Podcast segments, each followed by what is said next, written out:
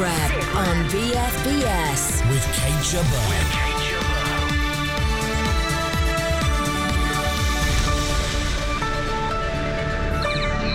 HMS Queen Elizabeth embodies the best of British technology and innovation. A true flagship for the 21st century. The UK is unconditionally committed to the security and defence of Europe. Rocket Man is on a suicide mission for himself and for his regime.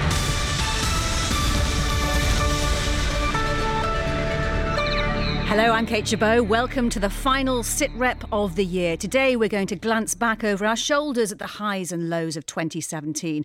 We'll be assessing the current state of Britain's armed forces, looking ahead to Brexit and what it means for British and European security, and examining how the world has changed in the last 12 months. We'll also look over the horizon to 2018 and attempt to a few predictions for the future. Well, I'm joined by Elizabeth Braw, a non resident senior fellow at the Atlantic Council, Lord Dannatt, a former chief of the General Staff, Francis Tusa, editor of Defence Analysis, and Christopher Lee, our very own BFBS defence analyst. Hello to all of you. Um, let's begin with a look at some of those themes in more depth, starting with events in UK defence. This government will guide the country through the crucial Brexit talks that begin in just 10 days. I realise that in the past I may have fallen below the high standards that we require of the armed forces that I have the honour to represent. There isn't an, uh, a one or the other here. We start institutionally under resourced, and we're now reconsidering the strategic um, security conditions around that fact. The most powerful and capable ship ever to raise the white ensign, she will, in the years and decades ahead, represent this country's resolve on the global stage.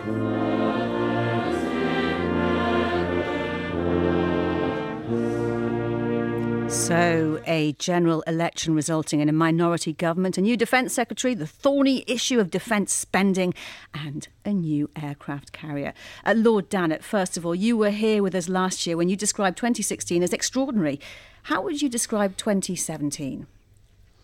I think 2017 has turned out to be a very turbulent year. Um, turbulence in so many different ways. I mean, the political turbulence following the general election and the surprise general election and the extraordinary way in which it was conducted, uh, leading to a minority government, which has made the Prime Minister's position so much weaker as far as negotiation with our European partners is concerned. And then the rising concern in the defence community uh, about the cost of defence, um, itself largely re- a reflection of the Brexit result in June last year. And then the departure of the Defence Secretary, um, a personal tragedy for him, but a tragedy for defence, because he was just starting to make the case in the public space that the defence budget needed increasing. Mm. And the fact that he's gone, um, that's undermined that case that is important. Elizabeth Braw, how did you see it, 2017? Well, you can. Uh, if 2016 was extraordinary, uh, 2017 was even more extraordinary, or uh, as, as, Lord Dannatt just said, extremely turbulent. And looking uh, at the international stage, we of course had Russia versus Ukraine again. We had Trump versus the rest of NATO. Who should pay what? Who should do what? And should uh, the U.S. in fact help its European allies? We had Trump's standoff with North Korea. We had a war in Yemen. We had PESCO, and we had the migrant crisis, and we had Twitter, which I think emerged as the most unexpected foreign policy forum um, of the last decade, or even uh, perhaps uh, since. Uh, I shouldn't exaggerate here, but uh, since World War II, when else has foreign policy been conducted in uh, a couple of words uh, or a sentence at most? Francis Tusa, a difficult year for the MOD? If, yeah, looking at the UK MOD, I think I in 30 years have not seen the MOD as low as it is today, um, and it's going to go lower. Um, talking about money or morale? Both. Um, uh, what I would say, and you had a clip there, which I think was the permanent undersecretary saying defence is under resourced. Um, I'm not necessarily sure that's true. Under resourced for what the services have said they want to do, possibly true, but if what they're trying to do is actually unrealistic, um, I, I, think other countries would make a better fist of a 38 billion pound defence budget than is being made in Britain at the moment. And I think what is going to be very interesting going ahead is seeing how many uh, emperors inside main building have no clothes. Mm, Christopher Lee. I think if you if you look at uh, 2017, you've got to you've got to begin with obviously with Trump, and that you have this character who's variously described by his friends even as grotesque, um, but still managing to put the stock market where it should be, and therefore it becomes uh, a, a great risk, as his, even his friends would say, that he could get a second term. The importance of uh, of 2017 is is a new emergence of China uh, a new way that China is being run by Xi. That's very important. But the most obvious thing is the poor old Queen, who's who's told to say that the aircraft carrier is the most you know, most effective weapon system in the Navy being launched now. That's a lot of rubbish. Hmm. uh, the Navy is not, uh, uh, or rather, the, the aircraft carrier isn't because the aircraft carrier doesn't have the right aircraft, it doesn't have the right uh, destroyer and frigate escorts that it'll need in the future. It doesn't even have a foreign policy to which to, to lead the charge on that. And eventually, I fighting suppose, words there to start with. They're not fighting words. It's pretty obvious. I mean, what I would like to see instead of talking about 2017, let's go back 15 years and ask who, who didn't ask the most obvious question: Do we really need an aircraft carrier navy. Well, okay, let me throw them on, on the back of its head, and this will not be uh, viewed well in Portsmouth. The role of our old aircraft carriers was primarily, when they were built and used, to protect the Greenland Iceland UK gap, to protect mm-hmm. the frigates as they undertook anti submarine warfare, uh, taking on the Soviet subs. Let us now go forward five years to World War III and um, a putative, of course, Russian move in on Eastern Europe and so forth. What will our aircraft carriers be doing? Will they be A, operating east of Suez, or will they actually be operating in the North Atlantic just like the Invincible class? And do you know what? I don't think anyone in the Navy has thought of this. And, the first job of the, of the, of the carrier captain is to take his ship into winter North Atlantic to see how many guys get seasick, but to, to see if the ship will stand up. And there's the future. It's the wrong okay. future for the Navy. All right, let's just park the aircraft carrier for the moment. It's having repairs anyway, um, and look towards Europe. The UK is unconditionally committed to the security and defence of Europe. It is a great privilege to be here at my first NATO ministerial meeting, and we're taking the opportunity to outline our continued commitment to the NATO alliance and our partners. The UK is a global leader. It's a, it's a leader in uh, NATO, the most successful alliance in the history of the world. Uh, but NATO won't always be the most successful alliance in the history of the world if if all of its members don't invest, resource, do the work that's necessary to keep it that way. We are taking cooperation between NATO and the EU to a new level. This is more important than ever as the EU looks to strengthen European uh, defence through a permanent structured cooperation and the European Defence Fund. So, Britain's committed to defence and security in Europe, committed to NATO, but also committed to Brexit. Elizabeth Braw, how is Brexit changing the UK's relationship with its European allies, do you think? Well, they are already saying that they will miss uh, the UK, but when it comes to defence, um, I think what we'll see is, is Britain uh, obviously uh, playing a larger role in NATO, just to, to have uh, some sort of uh, uh, alliance where it can play a major role, even though it's uh, it's it's. Um, it has played a major role in NATO for a long time, but renewed commitment to NATO, but also through agreements in um, sort of uh, regional settings, for example. Um, the uh, JEF, which is a, smaller alliance. Um, well, we have the announcement today about Poland. That's we? right, that too. So it's new defence and security that's, that's agreements right. with Poland. That's right. So it's the second time the UK has signed a, a bilateral uh, defense in, in, recent years that uh, Britain has signed a bilateral defence agreement. So we'll see more of these sort of uh, regional arrangements, I think, between the UK and, and other countries, and that's not necessarily a bad thing. I, I think what worries me looking ahead, and certainly with past history, just to give one example of how I agree generally the Europeans Brexit and defence are different. Speak to the French, they say there is no link at all. However, they would like to see a UK who is involved in defence. And give one example in this year's Norwegian defence budget, they have increased the size of the army by 5,000 people. And the reason is because the UK is no longer committed to the northern flank. And it used to be a given that the Royal Marines, at the very least, and other troops would be there. And because the view in Oslo is UK, where are they? We're going to have to increase the size of the army. And it's great signing all these bilaterals. You then have to back them up with regular, and we've spoken about exercises, things like that. British troops have to be seen there, and my worry at the moment is that level of commitment. It's it's in inverted commas boring that every year the third Blankshires will go to Estonia and the second uh, Rifles will go to Sweden. You know, but Blue if versus you don't, orange. yeah, but if you don't do that, people do not have confidence that when the balloon goes up, you will be there, and that worries me about Lord, MOD. Lord Dannatt, what do you think about the shifting sands of European defence?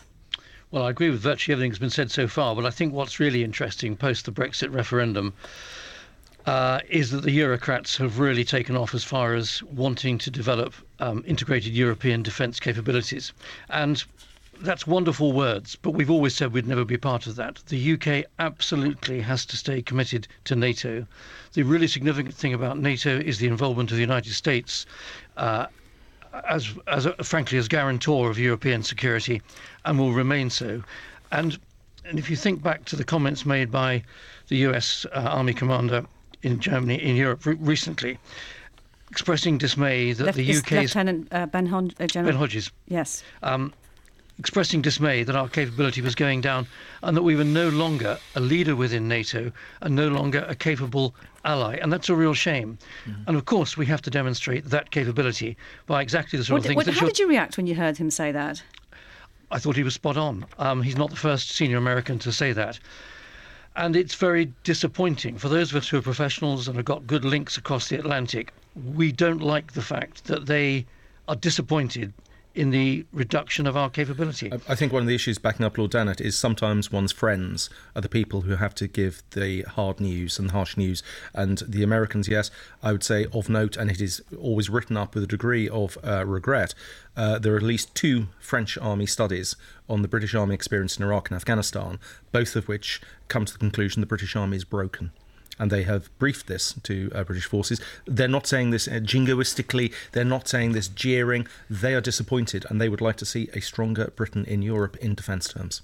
Well, of, of course they want to, because it, that means that they have less responsibility, which is what NATO is, is about, right? Shared responsibility. And I think it comes down to the issue of what glo- Britain's global ambitions are, or is it indeed global ambitions? Or Do you think Britain's global ambitions have changed, Elizabeth?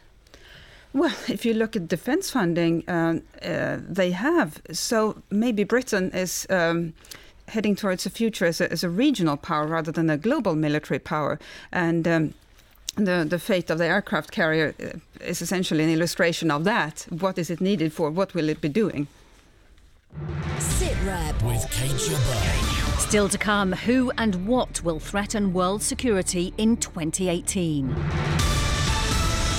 BFBS Sit Rep. Well, you're listening to the final sit rep of 2017. I'm joined today by Elizabeth Braw, a non resident senior fellow at the Atlantic Council, Lord Dannatt, a former chief of the General Staff, Francis Tusa, editor of Defence Analysis, and Christopher Lee, our BFBS defence analyst. At this time last year, the world was reeling from the election of America's new president, Donald Trump. The United States has great strength and patience, but if it is forced to defend itself or its allies, we will have no choice but to totally destroy North Korea. Rocket Man is on a suicide mission for himself and for his regime. Well, that was the 45th President of the United States, memorably addressing the United Nations General Assembly for the first time. Lord Dannatt, not quite a year in power. What have you made of him so far? Well, he, we were always concerned um, what he would be like on the world stage, and I think our concerns are, are, are well founded. The comfort that I take is that he's got some good people around him. Uh, Rex Tillerson, the Secretary of State, um, H.R. McMaster as the National Security Advisor, and Jim Mattis as the Defence Secretary, and now he's got General John Kelly as Chief of Staff in the White House. These are good people, and provided, and we've seen it a couple of times this year, provided Donald Trump, when he's making a speech, literally stays on cue, stays on message, then he's guided well by those advisors I just mentioned. The danger comes when he takes it to himself. He starts sending out tweets and, and frankly, forming foreign policy from the quietness of his own study or, or, or whatever. That is really dangerous. Christopher Lee, how, how dangerous do you think President Trump is? I don't think it's at all dangerous, quite frankly, unless you miscalculate as, some, as someone who is perhaps listening to him. And so, for example, if you were a North Korean leader and you started to say, I'm not going to listen to what my advisors are telling me. And they are telling him that this man is a performance uh, orator. Uh, therefore, we carry on with our program because what we really want to do is, is, is to have a proper nuclear, become a proper nuclear power, which is, which is uh, recognized and perhaps even respected. And then you look at the other side of it and you say, well, uh, how does America see him? And I was saying earlier, if you happen to be a stockbroker, you think this is not bad at all, the way this is actually going, because the stock exchange is, is pretty high. And yes, McMaster and Co. or are, are, are extraordinarily good and very important, and that's to be remembered. And we have the best good cop, bad cop expression at the moment uh, with the way that Tillerson, the, the, Secretary of State, is working towards eventually, if, uh, if North Koreans tone it down a bit, um, that they can get talks going, which is what North Koreans perhaps want in some form, and then you get a pretty, pretty sort of low key. Uh, re- response from the president who says, "Look, don't believe it," etc. Mm. Uh, on, on, on balance, uh, out of ten, I, I, I, am sure he'll be listening. I, I, give the guy seven out of ten. Seven, I mean, wow. Seven out of ten. I mean, is the world in a worse state because of the leader of the Western world is behaving as he is? Answer is no. Francis Tusa. I would say if uh, he has had a positive effect on European defence, it is actually scaring the living bejesus out of a lot of European countries and realising they cannot continue Absolutely. to treat defence as um, not even nice to have. It's do you think, something do you over think there. This could partly, Elizabeth, be where this idea, the the whole new European pact, has come from? Or is that well, stretching it too far? well, uh, Trump would like to think uh, so. To yeah, hear I'm say sure. that. Uh, the reality is that uh, those um, the the plans for increased defence spending started before he came to power. But, the, but they have but accelerated, and so I think there is a degree of scaredness, realizing. And just as one example, the fact that we have seen in short order Poland, uh, Romania, and Sweden all buying Patriot missiles. Um, well, you can thank Mr. Mr. Putin for that. Yeah, yeah, but but actually they would have delayed. There's been a rush to buy because by buying American kit like that, you're also buying uh, the implicit U.S. security guarantee. They've all got 23% discount as well. True. yeah, but that's not bad. not that's in why Poland. you buy. On sale, hey. Oh, well, let's turn to worldwide threats to security. Under the direct orders of our loving Supreme Leader, the intercontinental ballistic missile was successfully fired. The Democratic People's Republic of Korea's national scientists report to follow. It's all made up by people in opposition to Trump in order to make out that his work is illegitimate. This means that they are not treating the electors who voted for him with respect.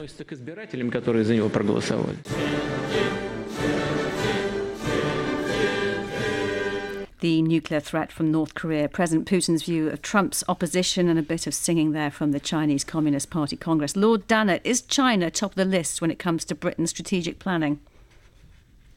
No, I don't think China is top of the list. China is extraordinarily significant, particularly in the context of, of North Korea. Um, I think we have to remember that North Korea depends very heavily on China. And I think one's always taken the view that if North Korea got so far out of line, China would eventually put its arms around it and say enough and, and no more. And I think that really has to be the axis that needs to be developed to make sure that China, we're on good enough, and the, the Americans particularly are on good enough relations, good enough terms with China to make sure that China exerts the right influence over North Korea and prevents the enormity of North Korea doing something incredibly stupid, which would undoubtedly provoke an American reaction that would be catastrophic. Christopher Lee, you think we should be watching China very closely, don't I, you? I certainly do, and certainly after the Congress, which was just a few weeks ago in Beijing. If you look what President Xi did, he put together a, a team of seven people who will be running China in all aspects, including uh, finances and in including strategic ambitions. Um, for example, one of the guys there, one of the uh, uh, uh, who, who who took over the what do we do about debt? His principle for the past eight years, and now he's in the most senior position, is you go around and you buy debt from the world. And if you can't get the money right, you say, as they've just done last week in, in Sri Lanka, we'll buy the port or give us the port in, in turn of it. It is this idea that uh, President Xi has, using this team of expanding China, and look what they're doing in, in, in defense spending as well, but expanding d- China in a way we don't normally look at it. Mm. Where are they? What are they doing? And where do they intend to be in Africa uh, in particular, but also, for example, Piraeus now? Uh, the Greeks don't own Piraeus anymore. Who owns Piraeus? The Chinese. Now, if these were Russians, we'd be getting really screwed up about it. We'd be saying, God, Lord, the, you know, the Russians are on, on the march. Mm. But watch China, not a threat, military threat, unless you happen to have sort of uh, nervousness about the South China Sea. Not a military threat. Francis Tusa, um, IS. This is going to be the interesting one of uh, yes, IS defeated, use the term loosely in um, Iraq and Syria. Where is it going to show up next in strength? And we already know there are groups all across uh, the Middle East. And if, if you were to ask me about general, you know, threats looking ahead, things the UK should be really considering, it's the possibility that one uh, country we have um, a Commonwealth country or another one we have a strategic defence agreement with suddenly gets a serious terrorist threat. Think Kenya, think Oman, and so forth. Um, yeah, they are not beaten because at the end of the day, it's a franchise and it can just morph and uh, move elsewhere. We've got to start working out which other allies might start falling prey to IS infestation, and so we will go, have to go and help them. And that could be the UK itself, because as IS defe- is defeated in, in Iraq and Syria, the foreign fighters will start returning, or are already returning to the countries where they came from, including here uh, to the UK, uh, Denmark, Germany, uh, Sweden. And that's a big threat. And I, I think it's uh, to the credit of our secu- security services that there has been, uh, haven't been more attacks by returned foreign fighters. Isn't it interesting that, the, by and large, the British public, even France, which has had quite a lot to do with IS, the British public are not apparently bothered about this. They don't give any explanation. They don't give in any any, any demonstration of uh, of the fact that there is a threat and that they ought to be frightened. Lord Dannatt, let's just mention Russia for a moment. There's elections in March. What kind of President Putin, assuming he gets in, of course, do you think we'll be faced with in 2018? I say assuming, but you know. Well, I think we have to make the working assumption that Putin will remain in charge in whatever shape or form in, in Russia. I think we also have to remember that the Russian economy is in is in a bad way.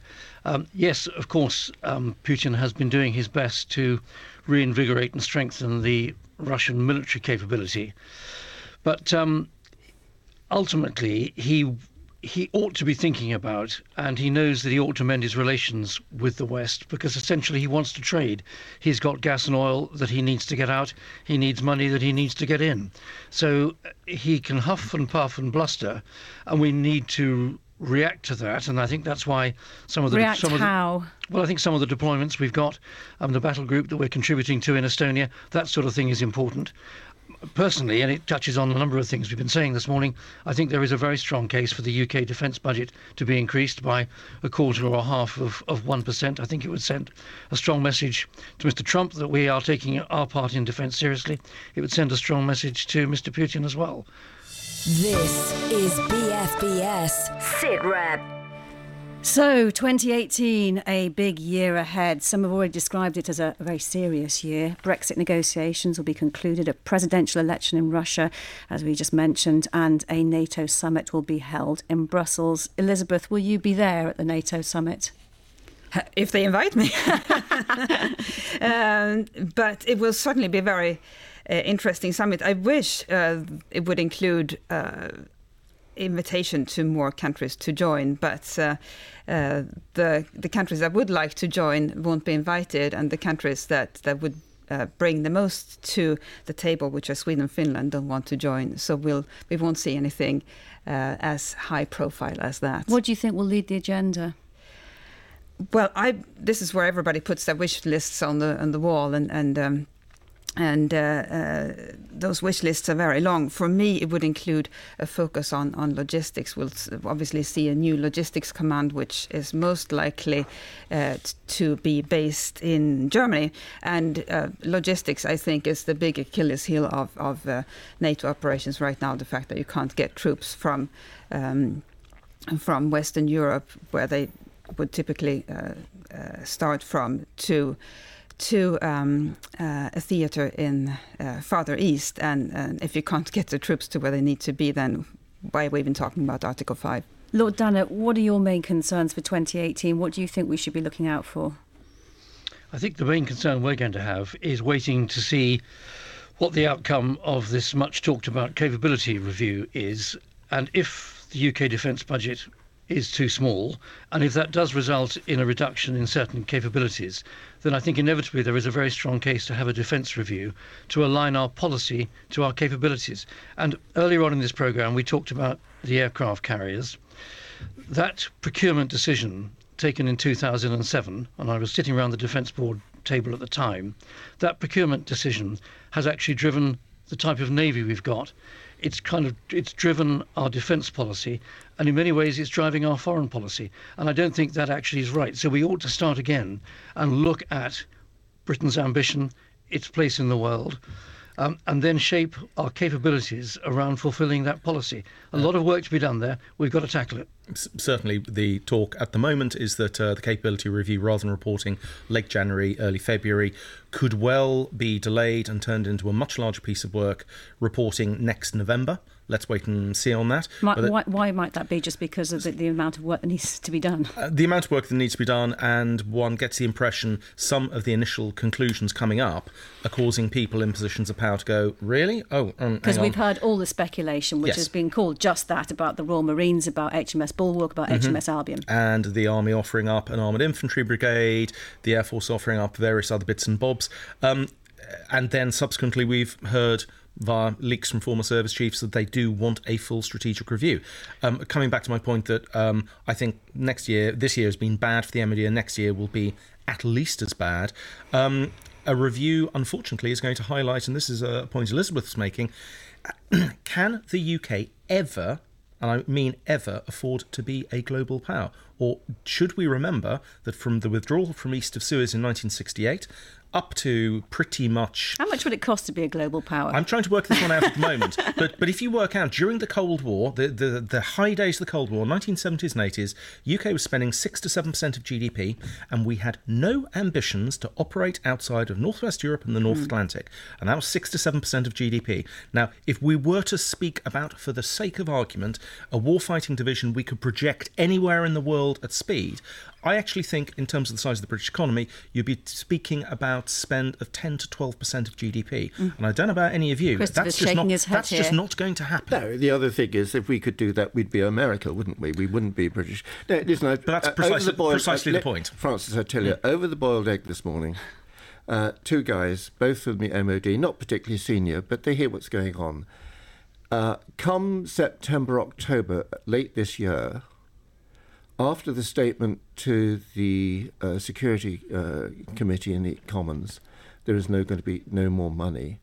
Guys are for the first time in the MOD where they work talking about carriers for sale and change the whole possibilities because you then extend. You think that's to, a real possibility? Oh yeah, absolutely. I, I, yeah, uh, uh, I would say it depends, of course, which service you're talking about. Well, no, the RF will help you out on this. Well, they won't because actually it's the only it's only the only airfield that they've got. Can I give you just one more thing, Andrew, uh, Andrew uh, uh, Parker, uh, head of MI5.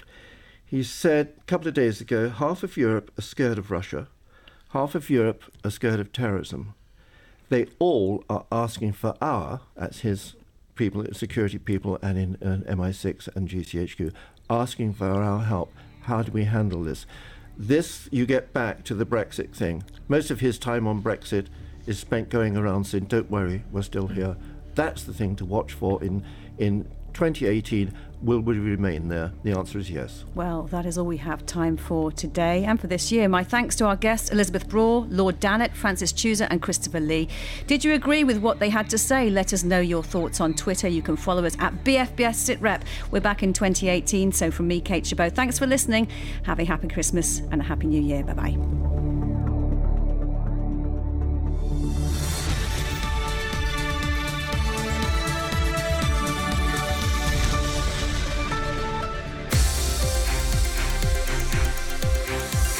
The best of British news, sport, and entertainment for the British forces overseas. This is BFBS Radio 2. Radio 2.